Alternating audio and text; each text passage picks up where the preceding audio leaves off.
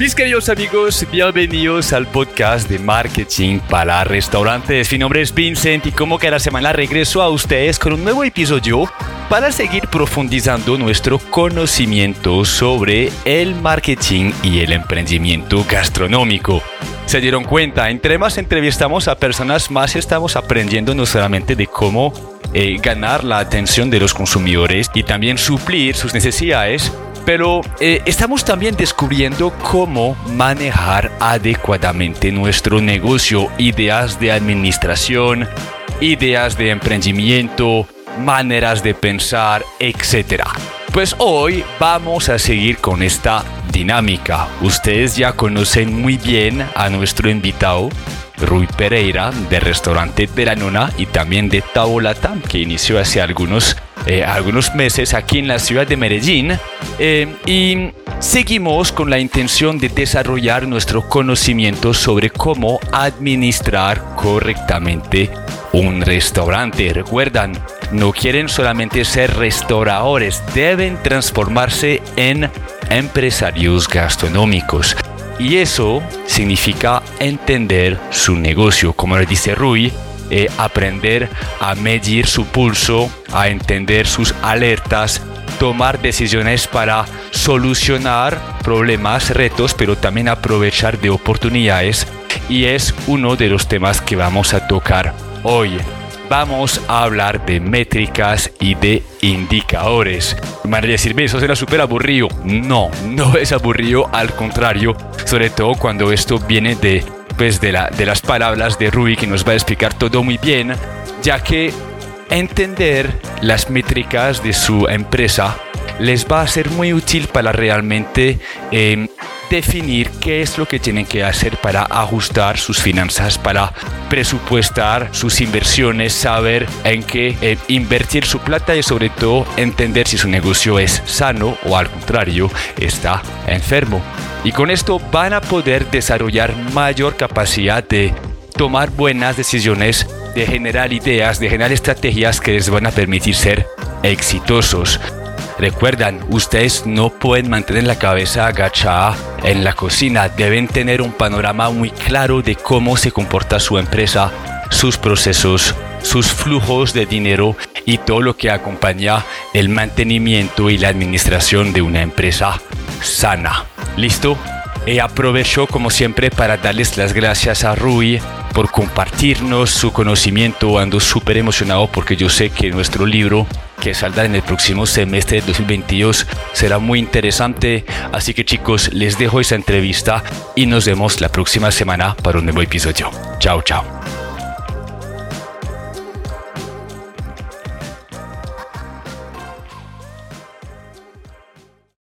Mi gran amigo Rui, antes que todo, muchísimas gracias por seguir acompañándome eh, en el podcast de marketing para restaurantes.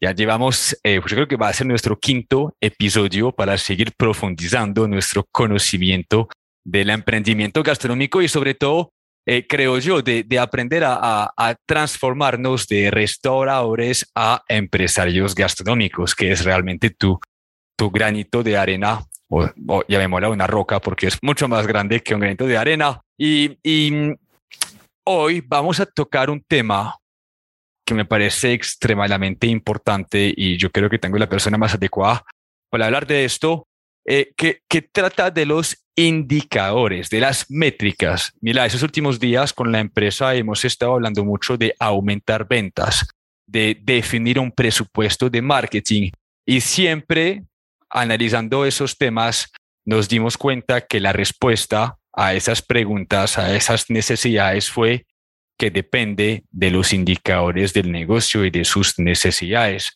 Es decir, que dependen de que también el, emprendedor logra entender su negocio, arrojar información, medirla, analizarla y sacar conclusiones. Y es ahí que tú entras en juego con tu conocimiento, eh, con tus empresas. Eh, así que me encantaría como siempre, que te pudieras presentar rapidito para que, que te sigamos conociendo y justo después iniciamos con esa conversación sobre el tema de los indicadores. Palabra tuya. Hola Vincent, eh, primeramente te saludo a ti y a todos los que nos escuchan. Como siempre es un placer y un honor ser eh, repetido en este espacio tan bacano que has creado para una comunidad que quiere aprender más del tema de la restauración, que quiere hacer que sus negocios tengan una probabilidad de éxito aún mayor. Eh, el conversar contigo siempre y, enseñando a la gente me permite también recordar conceptos y cosas que nos mantienen activos en nuestra empresa y trabajando todos los días para ser cada vez mejor. Eh, como tú lo decías, soy Rui Pereira, he estudiado ya hace algunos años, 18 graduado de Economía y Finanzas en Estados Unidos. He estado vinculado al tema de la restauración prácticamente toda mi vida porque mi padre empezó en el año 1977. Acá represento una marca que se llama De la Nona y un nuevo concepto que se llama Tavolata, que ambos son en la línea de comida italiana y pensando en hacer otras cosas. Apasionado por el buen comer, por el, por el buen vino y contento de ser parte de esta comunidad y de compartir el conocimiento tanto desde la teoría, porque como te digo, tuve la suerte y la oportunidad de estudiar la parte financiera y numérica en Estados Unidos, como eh, de la práctica, porque entre la gerencia general de Venezuela y la de acá ya son una docena de años, digamos que llevando eh, la rienda de empresas de este tipo y contento de ser, digamos, una persona que, le gusta compartir y que aquí en este espacio podemos eh, conversar y así hacerlo mejor a todos ustedes. Lo cual creo que aparte de gerencia de empresas, uno de tus grandes dones es principalmente de enseñar, de, de transmitir esta información de manera muy clara y sobre todo contundente. Así que iniciamos con, con esa conversación indicadores que ¿por qué se están volviendo tan importantes hoy en día para, para emprender, sobre todo en esta coyuntura económica y hasta sociocultural? Eh, ¿Por qué un restaurador debería desde ya empezar a familiarizarse con eh, las cifras de su negocio a diferentes niveles de la empresa? Cuéntame todo. A ver, Vincent, yo prefiero empezar el podcast de hoy siendo un poquito creativo y poniendo a la gente en un escenario donde los ponga a pensar. Y, y, cuando nos montamos en nuestros vehículos, nuestros vehículos tienen una serie de sensores que nos dicen si el vehículo va bien o va mal. Hay algunos que son atrevidos y que se les prende el, la señal de check engine o revisar el motor y aún así conducen. Pero el ejemplo que yo les uso a mis equipos de trabajo, lo que yo llamaría el plan de vuelo y, poder desarrollar indicadores que te permitan volar ese avión, Mm, suena algo así. Imagínate que tú y yo nos montamos en un avión, eh, señores pasajeros, les habla el capitán Pedrito Pérez. El día de hoy estaremos volando de Medellín a Miami a una altitud de 35 mil pies. Sean todos muy bienvenidos. Les pido muchas disculpas porque el avión el día de hoy eh, nos tocó utilizar un avión que no se le ha hecho mantenimiento en par de años, pero no se preocupen porque todos los asientos son de primera clase. Todos van en una butaca muy cómoda, trago ilimitado, comida ilimitada, eh, pero les comento que el motor del lado derecho no funciona. Creemos que el del izquierdo probablemente sí nos da la altitud. Eh, abrochen sus cinturones, tengan un excelente viaje y nos vemos en el destino. Yo creería que hasta las aeromosas o, o las personas que trabajan el equipo de esa aerolínea saldrían corriendo y dirían, este tipo está loco, ¿cómo nos va a montar en un avión que ya no tiene un motor, que el otro posiblemente no aguante. ¿A quién le importa que me den comida y trago gratis? Toda la que quieran si me voy a morir. Nadie se quiere morir. O sea, yo creería que todos nos bajamos de ese avión. Sin embargo, hay muchos negocios a los cuales, eh, con los cuales he conversado, con amigos que he conversado, con gente que ha asesorado a través de los años, que su negocio luce no como el carro que le encendió la luz que dice check engine, luce como el avión que te acabo de comentar. Y es como ese piloto que en, ese exceso de optimismo olvidamos la necesidad de medirnos, porque si no nos medimos, si no sabemos contra qué estamos yendo, muy probablemente no sabemos ni cómo lograr que funcione. Entonces yo siempre les invito a que ustedes tengan ese concepto de que estamos volando un avión. Una empresa, un establecimiento, un negocio, un chuzo, como lo llaman acá, desde el más pequeño hasta el más grande, porque cuando empezamos acá en, en Colombia éramos cinco colaboradores no más y, nosotros como grupo empresarial. Desde allí hay que empezarse a medir, porque si yo no me mido desde allí, muy probablemente mi avión esté en el aire, puede que esté volando, puede que tenga la suerte que el motor esté encendido, pero que en cualquier momento me voy a ir en picada. Y allí es donde empieza ese juego de poder entender esta ecuación que, que puede ser o sonar muy compleja porque pareciera que es de contadores, pero al final todos debemos ser administradores de nuestro negocio. Y hay ciertas cosas como el costo del producto, como cuánto me pesa el arriendo, como el tamaño de mi nómina, cuál debería ser. Eh, y en todos los escenarios que tú y yo vamos a hablar en esta próxima probablemente hora, eh, quiero que entiendan que, que no necesariamente cuando mi porcentaje es muy bajito es que lo estoy haciendo bien. Puede ser tan bajito como cuando nos sacamos la sangre, eh, puede que la hemoglobina, esté alta y sea mala ser muy alta pero también cuando es muy baja también es mal. Y, y esa es parte de la ecuación que hay que entender, que no siempre cuando yo le exprimo al máximo el valor a mi negocio, eh, la experiencia de ese cliente va a ser la idónea, bien sea porque el servicio no había suficiente gente disponible o bien sea porque mi plato fue tan bien cobrado que la relación o la percepción de valor no la comprendí como consumidor porque dije, yo pagué seis veces lo que vale lo que me pusieron en el plato. Y yo estoy viendo una experiencia que no, que no lo amerita. Yo no estoy comiendo en un restaurante de pronto con tres estrellas eh, Michelin o, o, no estoy sentado en el tope, en tu caso, de la Torre Eiffel y de pronto sí estoy sobrepagando por algo, pero la experiencia lo vale, o estoy montado en un edificio en el piso 120 en Nueva York mirando a toda la ciudad en el verano. Entonces hay que entender cuáles son esos equilibrios para que tu máquina conjunto con un plan de vuelo permita que ese consumidor sienta que la relación precio-valor es la adecuada para venir una y otra vez. Hablaremos de inversiones del hoy versus inversiones como para mí es el tema del marketing, que es a futuro, es decir, estás creando una marca. No necesariamente vas a tener el retorno en inversión de manera inmediata. Eh, hablaremos de cosas como yo lo llamaría comprar seguros. ¿A qué, te, ¿A qué significa comprar seguros? Un buen contador, un buen ingeniero de alimentos, eh, un buen de pronto equipo de asesoría legal. Ojalá no los tengas que usar, pero a veces es mejor tenerlos y estar anticipado en la jugada a que cuando te hagan falta o que te llegue una multa que es lo suficientemente grande porque tu desconocimiento de la norma no te permitió provisionar para algo, resulta que te reventó el flujo de caja y te, se te acabó el negocio. Porque la sanción o el no tener el capital disponible en ese momento que había que pagar una prima o había que pagar un impuesto, no lo tenías dentro de tu conocimiento.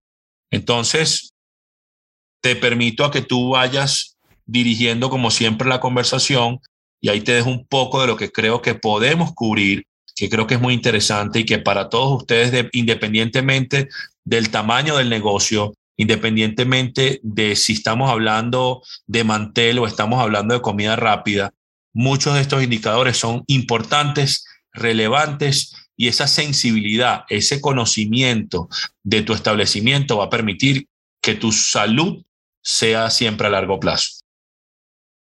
Muy bien, vamos a conectar con tu analogía también de crear una máquina, de ver al negocio como un conjunto de, procesos que tienen que trabajar juntos y que, como bien nos decías ahora, esta máquina tiene que tener alertas para avisarnos cuando algo esté bien o también cuando esté mal.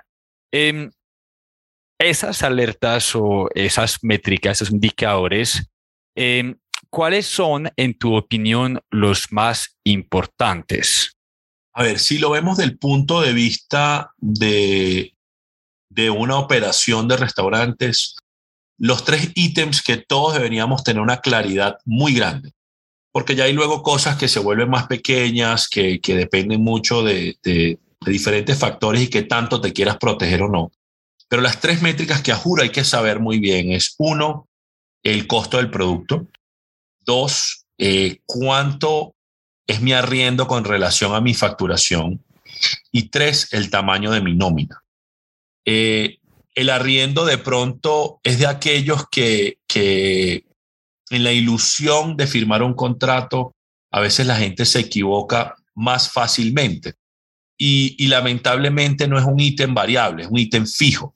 Entonces yo les recomiendo mucho a la gente, y creo que hubo un podcast hace dos que hicimos, que hablábamos de, de las ubicaciones, y, y sin duda alguna, el buscar una ubicación que tiene lo que tú necesitas demográficamente, que tiene una lógica con relación a la capacidad y el presupuesto que vas a vender. Es decir, si yo me estoy poniendo un restaurante de mantel que quiero que la gente tome vino y consuma trago, pero lo voy a construir en una zona de oficinas donde todo el mundo a las 5 y 30 sale disparado para el metro o a montarse en su carro para ir a su casa, probablemente no importa cuán barato haya sido el arriendo, mi presupuesto no va a ser cumplible. Entonces, el arriendo parte de ese análisis inicial de dónde voy a armar yo un presupuesto, de cuál es mi posibilidad de venta, de cuánto vale un ticket promedio por persona y a su vez qué capacidad de pago tengo. Un arriendo sano aterriza aproximadamente en el 8% del valor de la venta bruta. Entendamos que probablemente en términos reales, el mayor socio después de la DIAN, en el caso de Colombia, en Estados Unidos, el caso del IRS, eh, al final todos en el mundo pagamos impuestos, o, la mayoría pagamos impuestos. Eh, el arriendo termina siendo probablemente el socio más importante. El arriendo, de hecho, ya hay modelos de propietarios, de grandes propietarios, de grandes tenedores de, de locales comerciales que te dicen, venga, paguen un mínimo garantizado bajo pero yo quiero el 8% de la venta, yo quiero el 9% de la venta. ¿Y por qué se van a ese 8%? Porque entienden que nuestro negocio, nuestra industria no es lineal. Nosotros un mes como febrero que tenemos 28 días, no vamos a facturar igual de lo que vamos a facturar en diciembre, que la gente está de fiesta y que la gente está dispuesta a gastar un poco más. Nosotros no vamos a gastar o vamos a vender en una zona, volvamos a una zona de oficinas, lo mismo en abril, por ejemplo, este año que tiene Semana Santa, que hay una serie de días cerrados, versus los que vas a vender de pronto en un mes donde todo el mundo trabaja todo el tiempo, como fue marzo. Entonces, esas ecuaciones variables te generan cierta tranquilidad si las puedes lograr. Más sin embargo, el 95% de contratos de arrendamiento en Colombia y en muchas partes del mundo se hacen a un valor fijo y ese valor fijo ojalá nunca pese más del 10%, idealmente va a pesar entre el 7 y el 8, muy bueno si te pesa el 4, si te pesa el 5. Eh, lograble, es lograble, pero es lograble ese porcentaje, bien sea porque tienes un concepto que factura muy bien en todos los horarios, es decir, desayuno, almuerzo, cena, o porque tienes muchos años en ese, en ese contrato y resulta ser que la inflación va haciendo que el contrato crezca poquito a poquito, pero tus ventas van creciendo muy rápido. O puede ser porque tú tengas una marca muy potente y resulta que para que ese eh, centro comercial o esa propiedad, copropiedad, eh, tuviese un ancla, te escogieron a ti, pero ya eres una marca hecha. Ahí de pronto ya no eres un emprendedor o alguien transformándose en empresario, sino que en el caso de Colombia, es muy posiblemente que un Crepes and Waffles por metro cuadrado se dé el lujo de pagar 20% menos que yo, porque tiene una marca con una potencia que al final el dueño del centro comercial, el dueño de la copropiedad quiere que esa marca esté. Y lo hacen muy bien y venden muy bien y venden a toda hora. Entonces es muy posible que ellos tengan un rango del 4 o 5% del costo del arrendamiento sobre la venta y una marca nueva esté montada en el 10-12%. ¿Qué pasa? Como ese es un gasto no variable, si ese número se vuelve el 20, el 25, el 30%, la viabilidad del negocio está comprometida de gran manera. ¿Por qué? Porque eso te va dejando muy poco espacio para invertir en producto y muy poco espacio para invertir en nómina si ese concepto en ese momento no está muy bien capitalizado, es decir, no tiene un fondo aparte para la construcción de esa marca a mediano y largo plazo, es decir, 6, 12 meses, y, suena cómico, pero largo plazo en restaurantes a veces es eso, 12 meses. Eh, no estamos hablando de industrias de, fundación de 7 a 10 años, como puede ser una finca ganadera bien fundada. Eh, si ese dinero no está disponible, como te decía, le empiezas a quedar mal al proveedor, que es el segundo eslabón que pesa o el que más pesa en, en porcentaje, y le empiezas a quedar mal al colaborador. Entonces, si el proveedor no cobra, no te despacha. Y si el colaborador no cobra, con toda lógica se va a aburrir y va a decir, venga, yo de gratis no puedo trabajar porque yo tengo unas necesidades en mi hogar. Entonces, la importancia o la vinculación entre esos tres es que sin ninguno de ellos no puedes abrir al público. Puede que tú puedas abrir al público sin un internet de 50 megas para que el Wi-Fi sea muy bueno.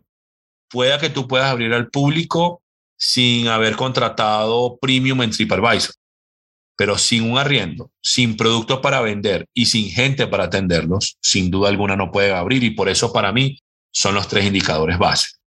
Entonces, como te decía, el arriendo, ese es lo ideal en donde debemos estar.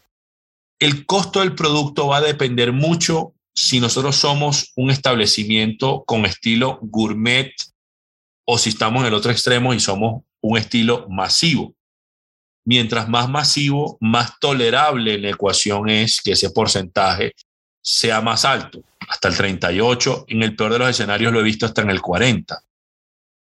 Si nos vamos al lado gourmet, probablemente va a estar en el 28%, en el mantel entre 30 y 32, en el casual entre 32 y 35, siendo el promedio 33 al 35%.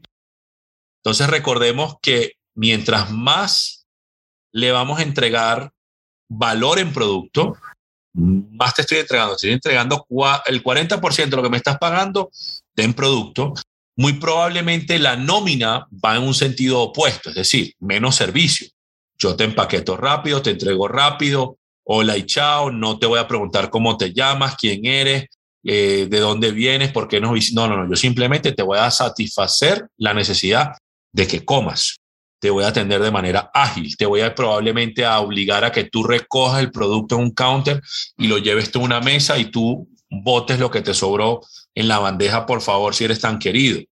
Versus el que te estoy cobrando el 28% del valor de la comida, sí te tengo que poner una serie de colaboradores a tu alrededor para que te recojan la mesa, para que le corran la silla de pronto a la dama que te acompaña, para que ese baño al que fuiste está en perfectas condiciones y usando un jabón de muy buena calidad y unos ambientes muy bien decorados y una música perfecta que va con el establecimiento en donde estamos.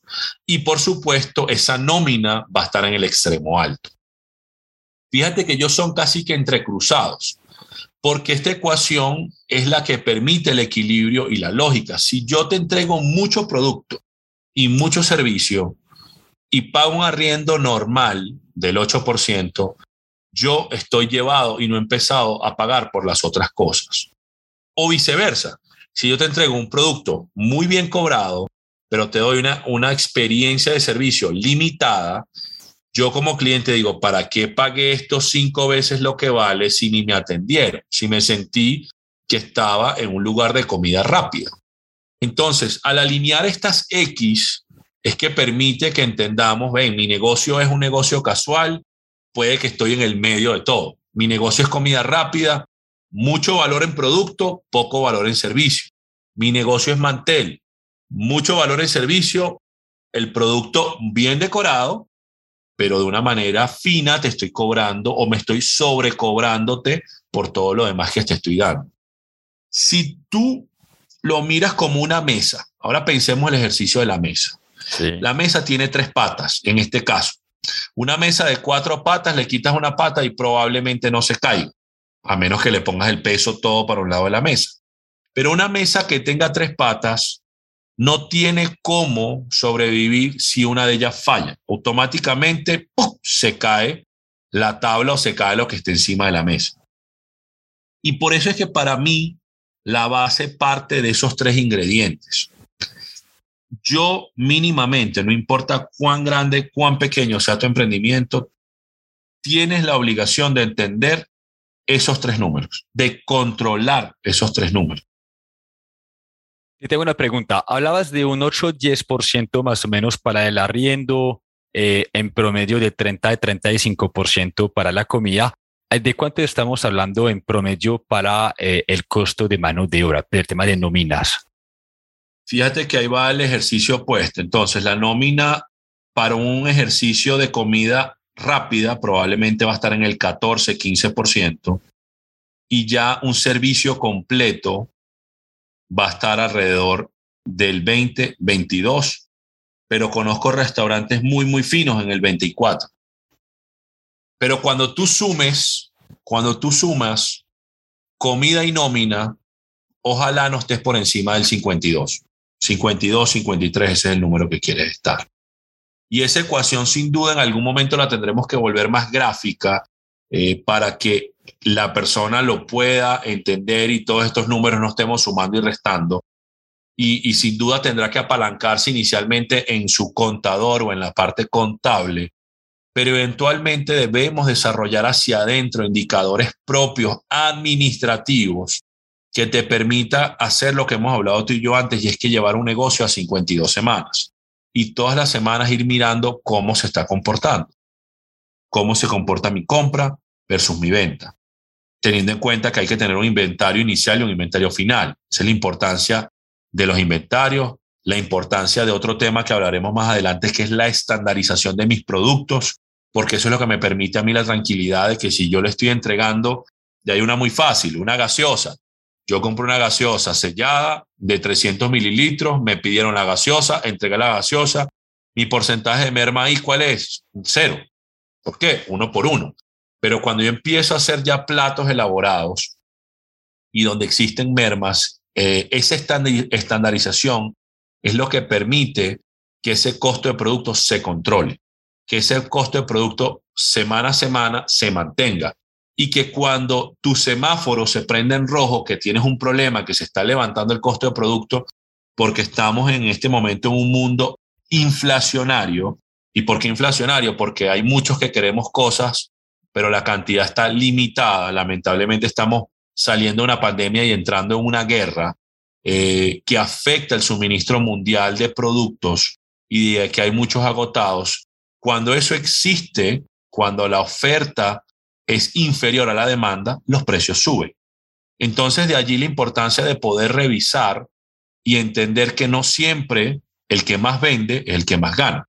El que esté controlando esa ecuación entre ventas y costos es el que más gana, pero no el que más vende es el que más gana. Hay que tener cuidado allí.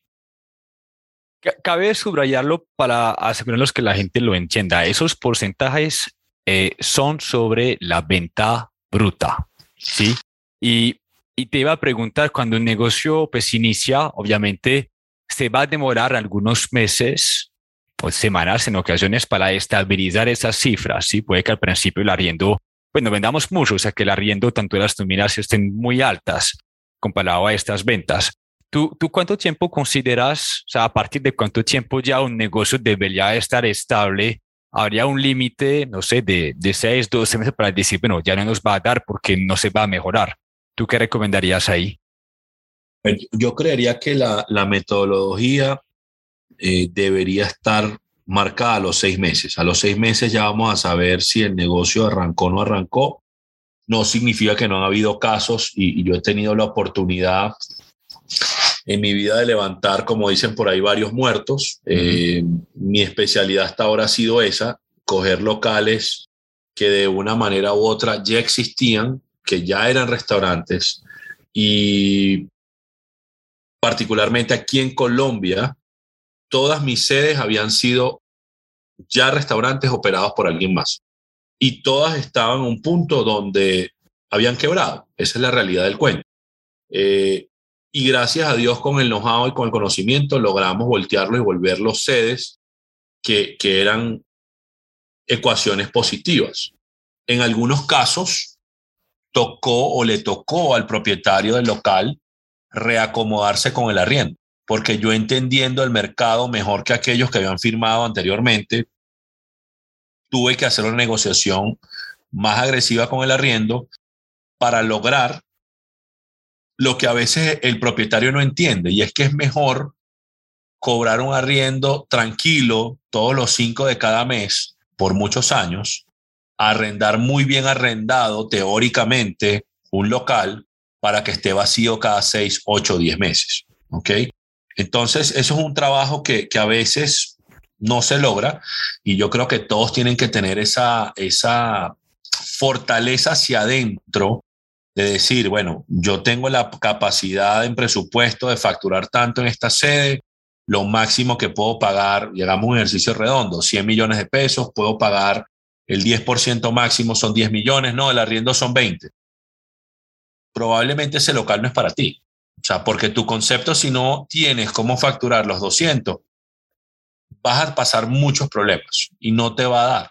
Entonces casi que es mejor no meterle el tiempo, el esfuerzo y el billete que toma una remodelación si esa ecuación del primer día está tan volteada. Ah, bueno, que vale 12 y tu presupuesto tú crees que con tu conocimiento vas a facturar para pagar 10. Bueno, puede que esos dos puntos los puedas absorber como tú lo decías por un periodo de tiempo y lo debes presupuestar. Yo cuando hago un presupuesto a una nueva tienda, yo le pongo cuántos meses voy a estar cerrado. Y cuánto vale ese arrendamiento. Y eso es parte del costo de inversión de la sede, porque eso al final es dinero de algún bolsillo que tiene que salir, a menos que haya logrado una negociación de unos meses de gracia. Y si es de meses de gracia, no pago arrendamiento, pero sí sumo el costo administrativo del espacio, que ese sí lo tienes que pagar, si sumo los servicios públicos. Eh, eso por un lado, pero por otro lado, tú mencionabas algo que es muy cierto. En esos procesos de escalar el negocio, de llevar el negocio a, donde tiene que estar, y yo lo viví cuando llegué acá en Llano Grande, porque yo no remodelé la sede de Llano Grande inmediatamente, sino seis meses después.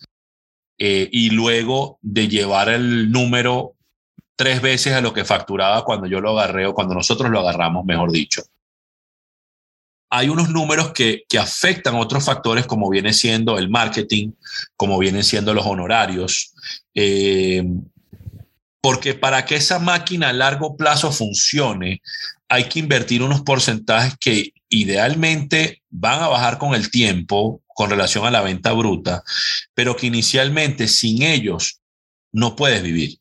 Sin ellos, o sea, legalmente tú no puedes ir en Colombia y en muchas partes del mundo sin un contador. Tú no puedes ir en muchas partes del mundo sin pagar, como nos pasa acá, derechos de autor. Eh, tú no puedes ir por allí sin invertir en una red social e invertir en pautar para que la gente te conozca. Y allí tú tienes, como yo te decía cuando abrimos la conversación, dos líneas. Para mí hay una línea que es la del marketing, que es invertir en marca y futuro, es decir, cómo me van a recordar y reconocer a lo largo del tiempo y cómo me va a quedar grabado en la mente de ese consumidor o de ese futuro consumidor o de esa persona que a pesar de que no ha ido me reconoce porque hemos hecho un trabajo de estar al frente de ellos, bien sea por redes sociales o por la página web o, de alguna manera estamos allí presentes. Eh, y hay otra inversión que es lo que yo llama que es lo que lo, yo llamo es proteger el futuro. Entonces, a pesar de que los dos son a futuro y que posiblemente uno no entiende al principio por qué hace esa inversión, eh, cada uno de ellos funge, como te decía, un papel, el papel del marketing. Yo creo que tú has hecho muchos podcasts, muchos más interesantes que la parte numérica que yo estoy diciendo acá. Nosotros invertimos aproximadamente el 2% de la venta bruta en los diferentes canales y usualmente hacemos un, un espejo contrario, es decir, en los meses que sabemos que vamos a vender mucho, posiblemente no gastamos tanto como los meses que sabemos que necesitamos vender a Juri porque sí, como es febrero. ¿Por qué? Porque son 28 días. Esos dos días pesan muchísimo. O sea, son dos días en la ecuación que no hay cómo recuperarlos, porque no hay cómo recuperarlos y punto. Y el otro eslabón, como te decía, es esa protección que hacen que luego que tu marca arrancó, que tus indicadores están mejorando, te den la, la tranquilidad de que cuando exista un problema, tú estés cubierto, bien sea a través de contadores, a través de abogados, a través de seguros. Entendamos que en el servicio al cliente el seguro es un tema muy importante porque la responsabilidad civil a la hora de que alguien le ocurra algo, ¿a quién va a demandar? Al establecimiento. Y ese demandante, lastimosamente, va a depender mucho del target que tú atiendes, la capacidad y el valor de la demanda. No es lo mismo que se caiga una persona de 25 años recién graduada de una carrera técnica a que se caiga una persona de 50 años que tenga una capacidad productiva eh, en una empresa muy grande y que lamentablemente la caída le no le permita laborar más porque se rompió la cabeza. Y eso puede pasar. Y cuando uno lo ve mes a mes, lo que te vale de pronto esa protección de ese seguro mm, no es un gran valor, pero si lamentablemente no tienes ninguna protección, pudiesen terminar con tu empresa. Entonces esas son cosas que al final uno lo entiende, gracias a Dios, no porque le ha pasado necesariamente. A mí me han pasado daños, digamos que físicos, robos. Eh, cuando hubo el, aguacero el año pasado, tuvimos una serie de, daños en, en, el Mall del Este y se recuperó un dinero, pero ojalá nunca sea con, con, un individuo, porque esas son las más difíciles. Lo material se recupera, una parte sí, una parte no, pero cuando hay un accidente, que los accidentes pueden pasar, eh, ojalá tengamos esa protección y que de a poquito no se siente la salida de dinero, pero que si te llegara la demanda porque cometiste un, lamentablemente alguien se cayó o alguien fue malintencionado, que también ocurre, y Estados Unidos de pronto es la meca de eso, donde la gente se, se cae de mentira o se lesiona de mentira. Eh, nosotros como establecimientos de comercio que atendemos a público todos los días, yo les diría, blíndense, busquen que su máquina, que aquí me, gusta, me gustaría hacer una pausa en esa máquina, si bien es cierto, la máquina debe tener sensores y si bien es cierto, esa máquina debe estar engranada perfectamente, tampoco piensen que es una máquina tan rígida, pero tan rígida que nunca sus componentes pueden cambiar. Una de las cosas que tenemos que tener acá es mente abierta como gerentes, eh, y aquí sí hago esta palabra y utilizo otra vez la palabra gerentes, porque el, el tema gastronómico requiere sí de muy buena cocina, de muy buen servicio pero hay que gerenciar los procesos y hay que entender los riesgos para poder moverse en sentidos contrarios de pronto a lo que siempre hemos hecho cuando eso haga falta. ¿Y qué nos va a decir? El estar allí.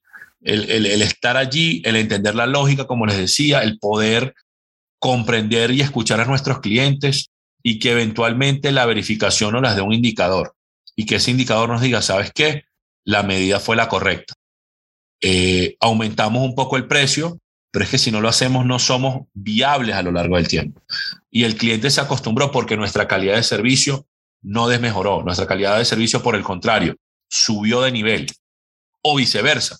Me voy a meter en una actividad promocional, como por ejemplo en este mes estamos en la sede de Laureles trabajando el Medellín Gourmet, eh, que es una actividad de ciudad, y resulta ser que por el contrario, yo me voy a dar la pela como decimos nosotros en Venezuela, me voy a dar duro con un 35-40% de descuento al consumidor, pero lo estoy haciendo porque la masa de ese público que está interesada en conseguir un descuento va a hacer que el volumen de ventas cubra la falencia en el costo del producto que me voy al 45%. ¿Ok? Entonces tengo que hacer mucho volumen para que ese arriendo se me vuelva el 4, para que esa nómina me baje al 17, 18, porque mi costo de producto está disparado. ¿Ok? Pero lo estoy haciendo de manera consciente. Maluco es si te está pasando y tú no sabes qué es lo que está pasando. Conscientemente, chévere. Oh, y, y hay muchas personas que por más que estén descontando su, el valor de sus productos no entienden la urgencia de generar este, este volumen de venta y compensar por esa falta de rentabilidad y cubrir los otros pilares, las otras patas de la mesa, como nos decíamos ahora. Correcto, correcto. Muy bien, me gustaría inventularme un poquito más en el tema eh, del marketing. Nos mencionabas ahora que el 2% de las ventas brutas y de tu, de tu negocio em, eran dedicadas al marketing e invertir, ¿sí? son, son, dedicadas. Son dedicadas. Em, esta inversión incluye, ejemplo, manejo de redes sociales, inversión en pautas digitales, eh, engloba absolutamente todo, ¿cierto? Correcto. Perfecto. Em, ¿Será que también depende del tamaño del negocio, de que tan recién también acaba de iniciar con el emprendimiento, eh, entendiendo que al principio un negocio tiene pues, que desembolsar más dinero para hacerse conocer y que la gente eh, quiera visitarlo. ¿Hay algunas reglas que podemos romper ahí? No solo hay que romper, o sea, no solo debemos romperlas, hay que romperlas. arrancando, el modelo realmente tenía un presupuesto entre el 6 y el 8% de marketing. Eh, ¿Por qué? Porque, por supuesto, cuando empezamos y además era Llano Grande, que, que hoy en día todo el mundo va a Llano Grande de parche de fin de semana, pero hace siete años cuando empezamos no era así. Y era el mismo público casi que todas las semanas. Se hace una inversión de ese tamaño porque teníamos que crear esa experiencia, en nuestro caso fue alrededor del granapadano o la pasta a la rota preparada en mesa que lo vuelve instagrameable, que es una palabra que yo sé que a ti te encanta y, de pronto en esa época no lo usábamos así, pero eh, el resultado era ese, de buscar atraer a la gente a través de un voz a voz y de poder pautar para que en redes sociales vivieran la experiencia si fuese de lejos. Y ese porcentaje era mucho mayor porque simplemente el volumen de venta era muy inferior, ¿ok? Y, tú puedes ir equilibrando esa carga de, de la siguiente manera. Y es que a medida que tú vas teniendo ubicaciones de mayor flujo de gente, entonces nuestra segunda ubicación tenía un mayor flujo de gente natural, como es la ubicación del Mall del Este, eh, arriba pegadito al Tesoro, con un público cautivo que es el público de la zona de la calera.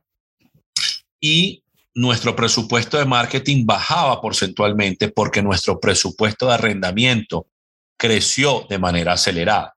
¿Por qué? Porque se supone que cuando tú vas en un location, location, location, mientras mejor es la ubicación, más costoso va a ser tu arrendamiento.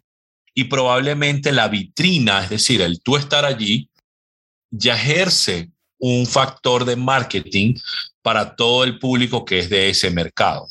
Y empiezas tú a combinar y dices, venga, ya no estemos en el 8%, vayámonos al 4%, porque el arrendamiento me comió los otros dos puntos o 2.5 puntos. ¿Ok?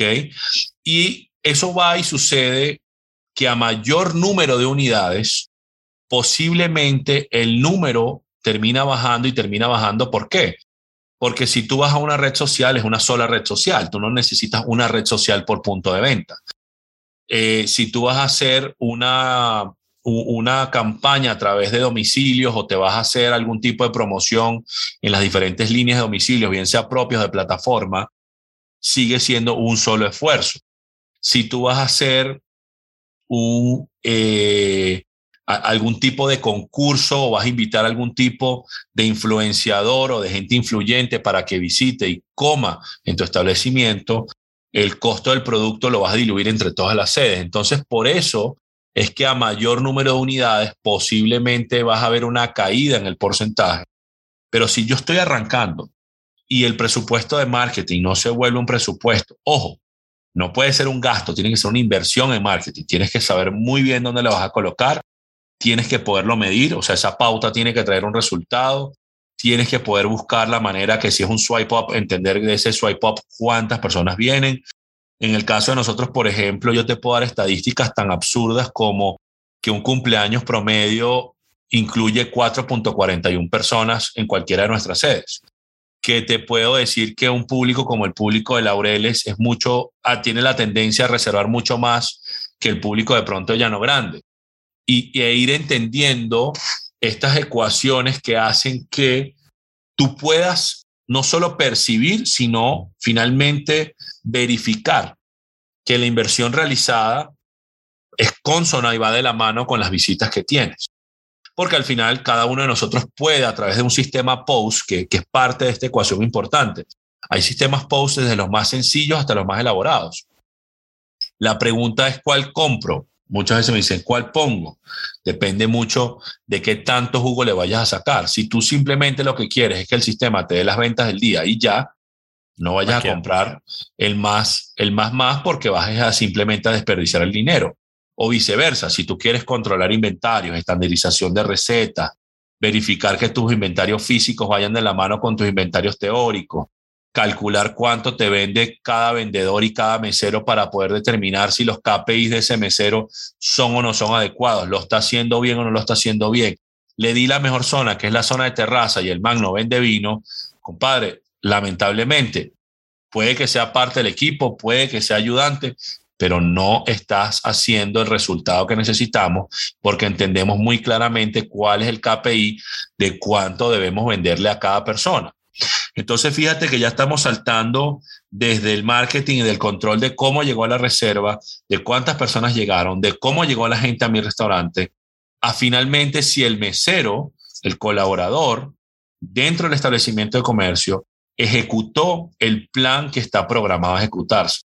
A que todo el mundo se tiene que ir habiendo gastado un mínimo. No, va a haber gente que simplemente pidió literalmente dos pastas con dos gaseosas, la cuenta y se fue, y está bien. Pero dentro de los promedios de la estructura que hemos montado, donde la gente va y celebra momentos especiales, donde la gente va y disfruta momentos en familia, donde la gente está en momentos de relajación, donde no tiene una velocidad para un consumo inmediato de hola y chao en promedio, eso te permite a ti como establecimiento de comercio aprovechar las oportunidades para lograr una entrada, para lograr mínimo dos bebidas, para lograr de pronto que compartan un postre. Si no tuvieron un postre, de pronto se toma un café una aromática, que son ítems que en la cuenta pesan muy poquito en términos globales, eh, pero que generan un excelente margen.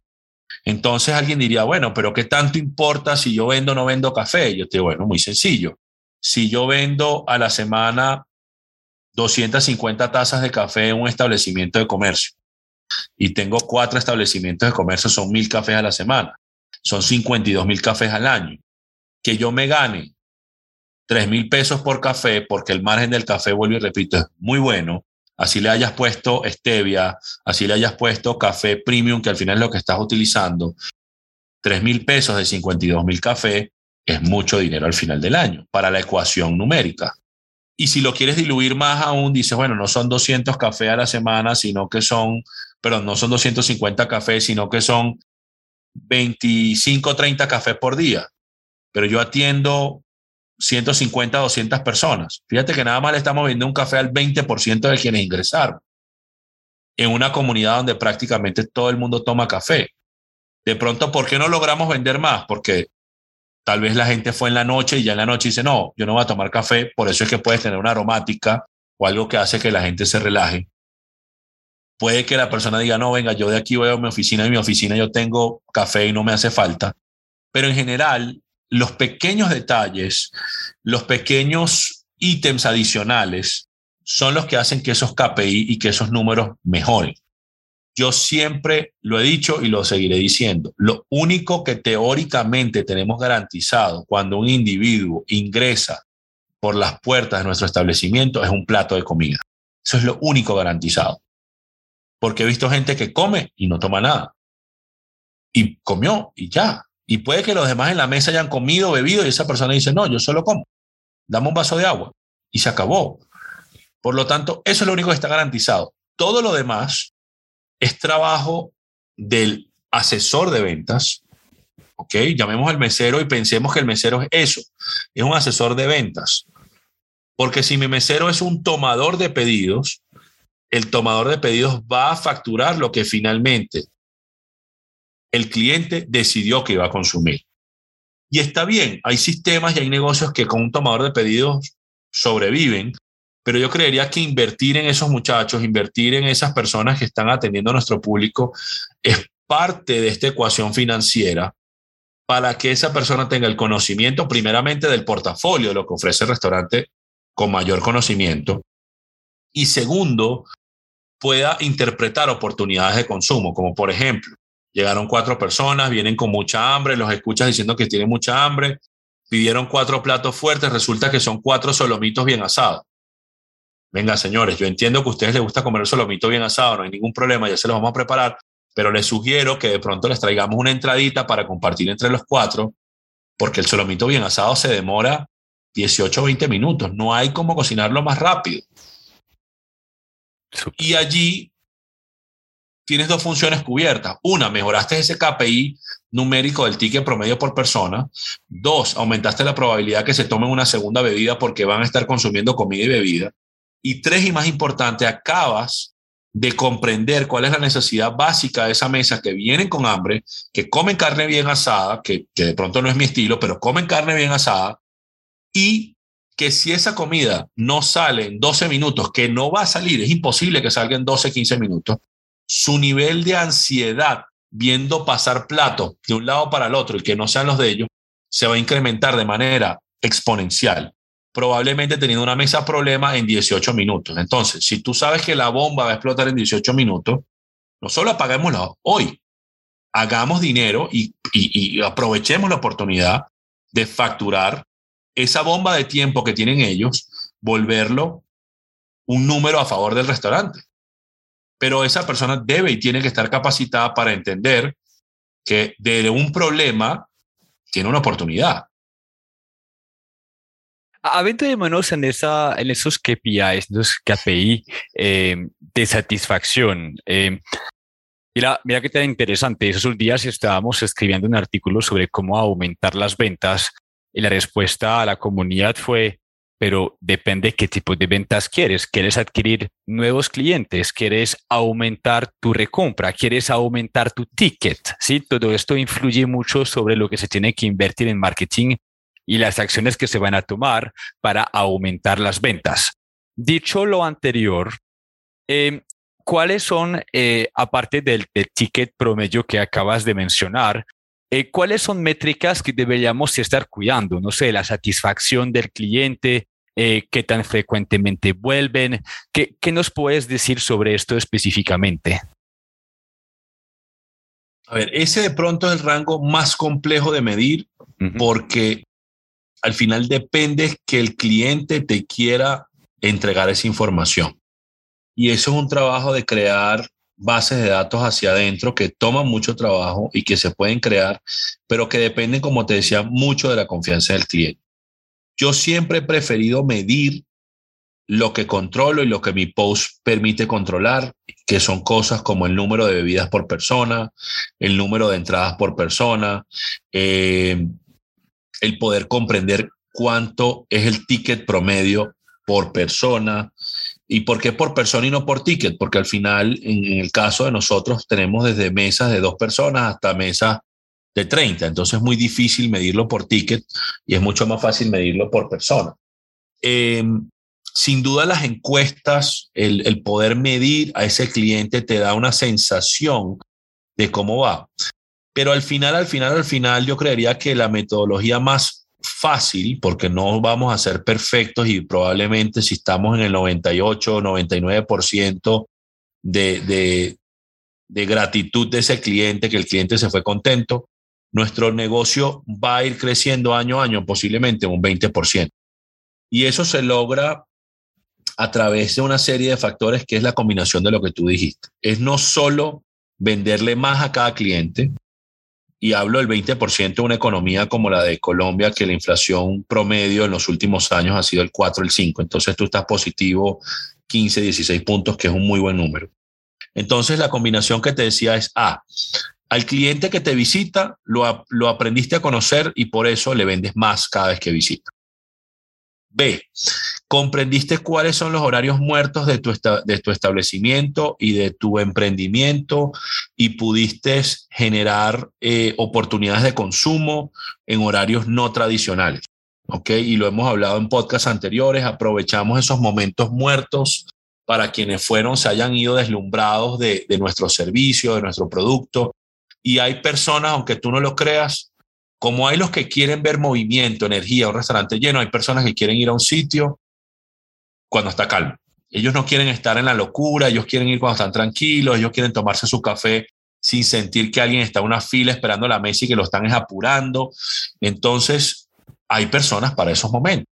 Y muchas veces, aunque tú no lo creas, son personas de altos niveles de consumo, solo que posiblemente del punto de vista sociable no son tan sociables y está bien, no todos tenemos la misma personalidad ni queremos consumir las cosas en el mismo momento. Y por último, eh, yo creería que otra metodología que puede y que debe uno explorar y que yo fui bastante tímido cuando llegamos aquí a Colombia por mi psicorrigidez del control de los procesos es el tema de ver otras líneas de consumo, como por ejemplo los domicilios.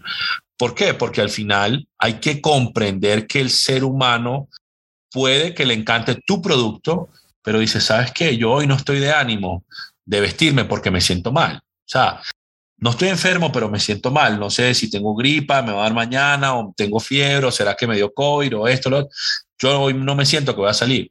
Y voy a consumir tres, cuatro, cinco comidas, pero las voy a consumir en mi casa.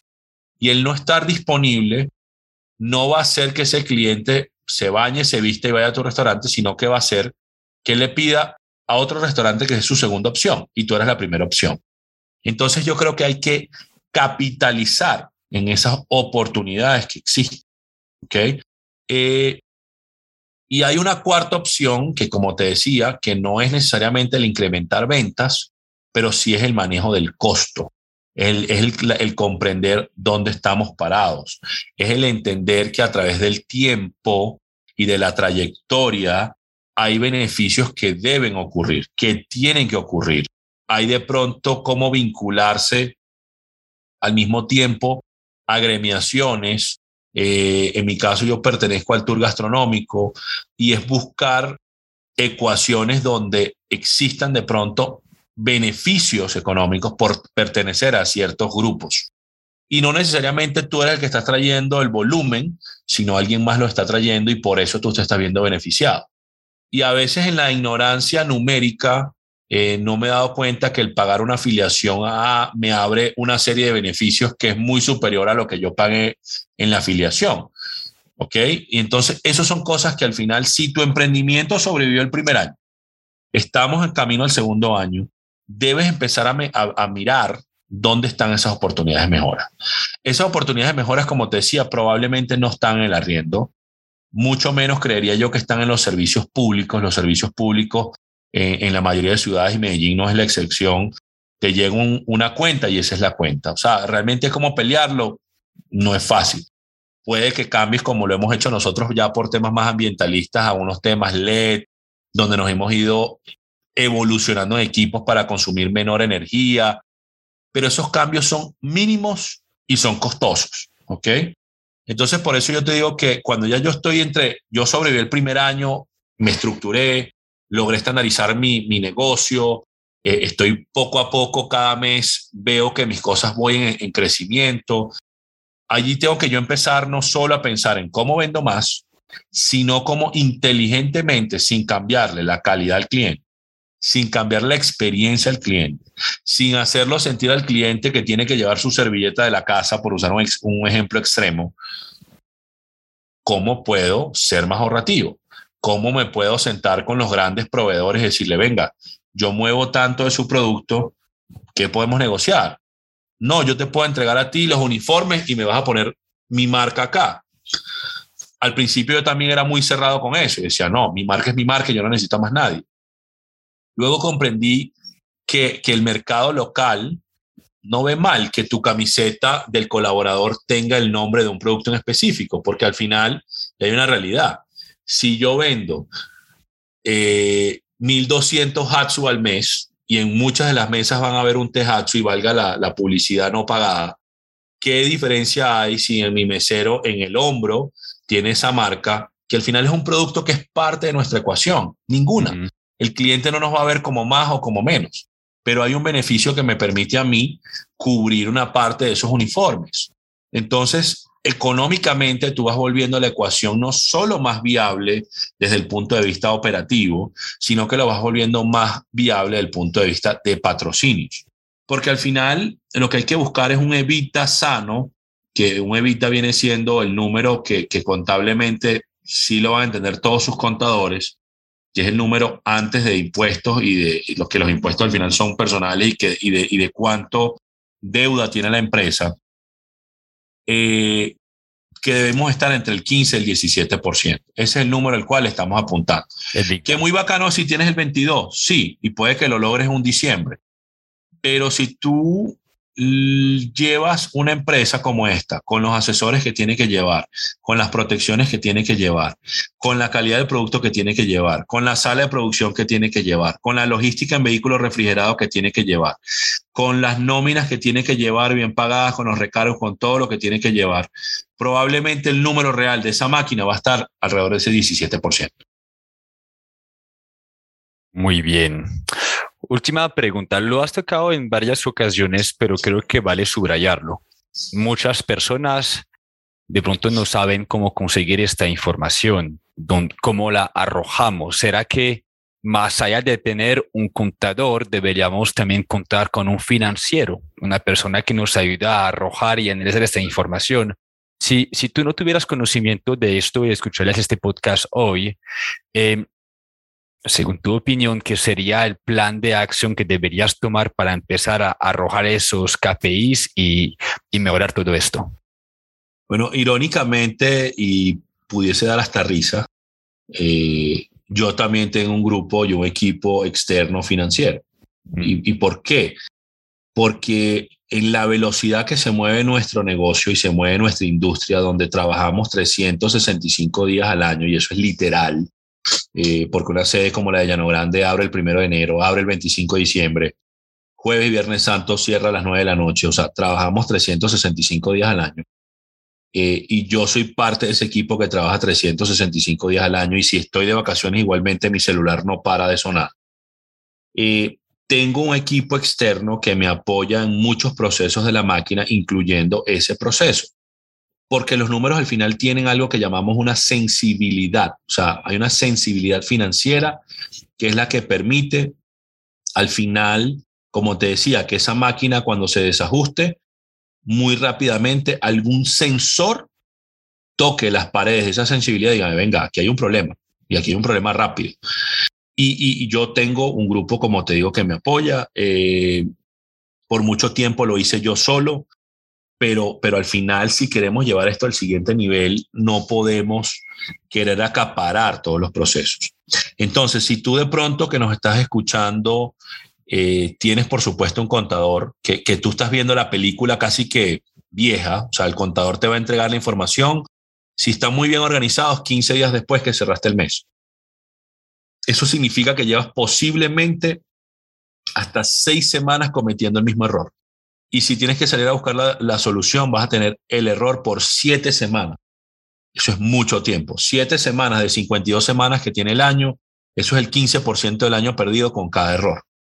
Entonces, ¿cuál es la recomendación? Sin duda que si no eres financiero y si no eres de corte financiero, bien sea o busques quien te puedan apoyar y asesorar en el proceso o ayudar a, así sea a crear los indicadores propios de tu negocio, eh, o sin duda te toca dedicarle tú el tiempo suficiente para entender. Yo creo que, que la mayor razón por la cual muchos negocios, no solo restaurantes, se quiebran es por el no comprendimiento o el no comprender de las figuras mínimas que hacen falta para la viabilidad del negocio. Sobre todo y más peligroso aún es cuando es una empresa de régimen, vamos a llamarlo simplificado, donde el dueño de la empresa también es el, el, digamos que el que paga y todo el dinero le cae en el mismo bolsillo, porque empezamos a mezclar los temas personales con los temas empresariales. Entonces, y lo hemos hablado también en otros podcasts, eh, ahí la sugerencia es sin duda, debes cobrar un salario eh, acorde con el trabajo y acorde con el tamaño de la empresa pero ojalá cuando hagas el montaje del establecimiento dejen presupuestado ese mínimo garantizado como familia para que esa presión no haga que reviente el concepto antes de tiempo. Y que para que también, por error, no le metas la mano a un dinero que de pronto no es de uso personal, sino es de uso empresarial y que lamentablemente la utilizaste para una emergencia familiar y resulta ser que cuando llegue el momento de pagarle ese proveedor o esa nómina, que lo he escuchado en, muchos casos, el colaborador debió cobrar el jueves 31 y resulta ser que cobró el sábado 2. Eh, alguien pudiese decir, bueno, pero dos días, ¿qué tanta relevancia tiene? Eh, recordemos que el colaborador es el que está de cara al cliente. Si ese colaborador no cobró, probablemente, probablemente no, debería estar aburrido. O sea, debería estar molesto y, no contento porque si la negociación conmigo fue, venga, yo le pago 15 y último, eso es sagrado, 15 y último. Entonces, eh, sí, en el marco de, del hacer que estos negocios funcionen a largo plazo, no me cabe la menor duda de cómo hace falta una persona dedicada y pensando en la marca, en el marketing, en ese pilar de que cómo te van a ver tus clientes, también muy importante es eh, cómo funciona tu empresa. Créeme que hay muchos negocios en la vida que se han quebrado no porque, porque sean malos, sino porque están mal administrados, ¿ok? Eh, o están mal concebidos desde el punto de vista financiero, o sea, están haciendo una, una, una repartición de utilidades muy agresivas y que cuando vienen los meses bajos de pronto no tienen la caja para cubrir y se enreda todo. Entonces, por eso te digo que esos equilibrios tienen que irse creando y si hay sociedades, más aún hay que generar esos, esos momentos en los cuales, si es cada tres meses, qué porcentaje se puede repartir, qué porcentaje debe quedar en una reserva, porque al final, como todo, hay momentos buenos y ojalá siempre fuese bueno, pero también hay momentos malos. También hay meses que no cumplen expectativas, también hay meses que no llegan a presupuesto, también hay meses que puede llover todos los días del mes y, la gente en una ciudad como Medellín no sale. Eh, si estuviésemos de pronto en, en, el norte de los Estados Unidos, que la gente está acostumbrada hasta nevada, una lluvia no pasa nada pero acá en Medellín nuestra ciudad colapsa. Entonces hay que entender que estas ecuaciones no solo eh, se pueden medir por una buena semana o por unos buenos 15 días, sino que hay que cerrar ciclos mensuales, trimestrales y a su vez tomar decisiones donde existe una protección, ojalá, dentro de la empresa para que cuando ocurra una vicisitud tengas cómo resolverla. Yo, yo me llevo de esta conversación la importancia de educarse como, como persona, como restaurador, como emprendedor. Eh, realmente por más que uno delega, sea su marketing, sea sus finanzas o hasta su operación, eh, un empresario debería entenderlo todo y hablar el mismo idioma de, de que, que, cada departamento que maneja, por ejemplo. Em, y sobre todo con el tema de las finanzas. Em, para cerrar esa conversación, tú tendrías unas últimas palabras que nos quieres compartir, enfatizando mucho ese tema de los indicadores y que de pronto eh, pues una persona se puede llevar hoy para ejecutar a partir de mañana mismo y tomar control sobre eh, eh, su negocio. Sí, yo, yo cierro el podcast con, con varias reflexiones. Primero, yo no quiero que la gente escuche este podcast y se asuste al punto donde crea que esto es imposible de lograr primeramente eso se puede lograr, se puede hacer, no necesariamente tienes que haber estudiado finanzas para poder comprender todo lo que estamos hablando y luego que tú tienes eh, el, el, el, conocimiento básico de lo que estamos aquí conversando y que en algún momento ojalá tú a la comunidad le puedas aportar o no sé si será en el libro unas tablas un poco dinámicas de cómo funciona esto para entenderlo y comprenderlo más fácil porque una cosa es hablarlo y otra es visualizarlo creería que puede ser de mucha, mucha utilidad. Entonces, esa es la primera reflexión. La segunda reflexión va de la mano con el ejemplo que te daba del avión. Resulta ser que muchos de ustedes se pueden encontrar sonando como ese piloto que está en el, en el cockpit, en, la zona de, de, de llevar el avión, con todo ese número y esa cantidad de botones. Y que si ustedes manejan esa información, y, es evidente y es claro para todo el equipo que el avión está, que en cualquier momento se cae. Eh, eso es muy peligroso y hay que buscar las medidas para mejorar y mantener ese avión en perfectas condiciones. Porque si tú como piloto, a pesar de que vas a volar el avión, tienes, tienes miedo y temor de que el avión se venga abajo, ahora imagínate si tú eres parte del equipo. Yo como parte del equipo, si yo siento, presiento o, o, o vuelo a distancia que el establecimiento está por cerrar o que el establecimiento está haciendo algo indebido, yo con los valores que tengo y los principios que tengo, lo primero que haría es decir, ¿sabes qué? Gracias, pero yo me voy. Entonces, si tú has invertido tiempo y dinero en, crear que esos colaboradores tengan una cultura, un conocimiento de cómo funciona tu establecimiento de comercio, pero al final lo estás haciendo en una falacia, una mentira, donde, donde ese avión sabes que no tiene un motor y que el otro está dañado, eh, sí es preocupante porque probablemente te van a dejar solo y te van a dejar solo y no los culpes a esa persona que se retiró o que se retira de manera anticipada porque nadie quiere ser parte de las malas noticias, nadie quiere llegar a un establecimiento de comercio donde le digan, señores, muchachos, hoy es el último día que vamos a laborar acá. O como una vez me tocó recién llegado a Medellín, en, en un mall en particular, y, fui a comer en el restaurante de al lado y, y, los muchachos no sabían que el día, de, el día anterior era el último día. Y llegaron y el establecimiento estaba cerrado. Y se preguntaban entre ellos decían, ¿qué pasó? O sea, llegaron uniformados al día uno del mes siguiente y resulta que la decisión corporativa había sido cerrar ese establecimiento el día anterior. Seguramente los corporativos lo sabían, seguramente el supervisor del punto de venta lo sabía, pero el resto del equipo no.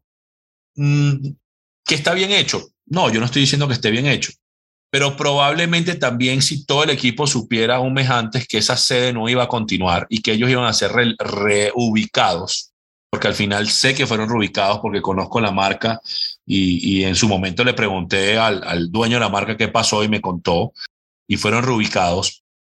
Eh, posiblemente su actitud los últimos 15 días, 20 días, 30 días no hubiese sido la misma. ¿Por qué? Porque es normal, es natural. Tú como ser humano, el ser humano no quiere que le cambien las cosas. El ser humano quiere esa tranquilidad de que sabe que todo está funcionando. Y cuando no está funcionando, se nota rápidamente que le quitaste esos sensores de, cómo caminar en el día a día. Entonces, con esas dos reflexiones, yo lo que, lo que termino diciendo es, eh, porcentualmente hablando, los restaurantes son negocios que, tienen un alto rango de fallar. Sin embargo, los que lo hacen bien, los que se enfocan bien, los que hacen la tarea de estudiar, como tú lo dices, y además de aprovechar los recursos, porque tú tienes una cantidad de recursos a costo cero en tu página web, eh, muy posiblemente pueden crear modelos de negocio que tengan una viabilidad a largo plazo.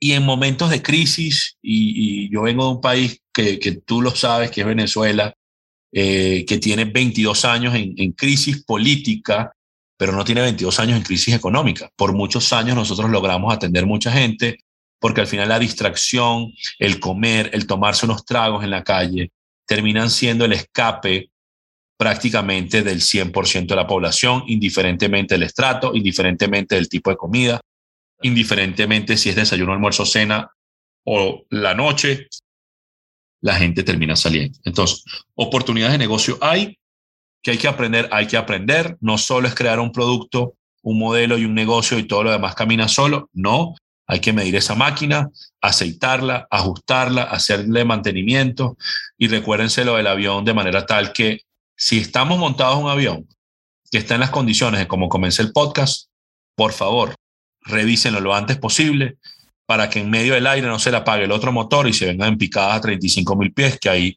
obviamente nadie quiere estar. Gracias, Vincent, una vez más por la oportunidad, por el espacio. Hoy fue un, podcast muy, muy técnico, muy de pronto numérico y pesado. Y como te digo, ojalá podamos hacer algo para poder llevar esta información de manera más comestible y más sencilla para todos aquellos que nos conocen de la industria. Gracias, Vincent. A ti, lo, tomaremos en cuenta. Eh, de estos saldrán ideas, contenidos, herramientas, cuentas conmigo. Y a ti, gracias por tu tiempo, tu confianza y sobre todo tu conocimiento, Rui. Un abrazo para ti. Gracias, Fitz. Feliz día. Chao, chao.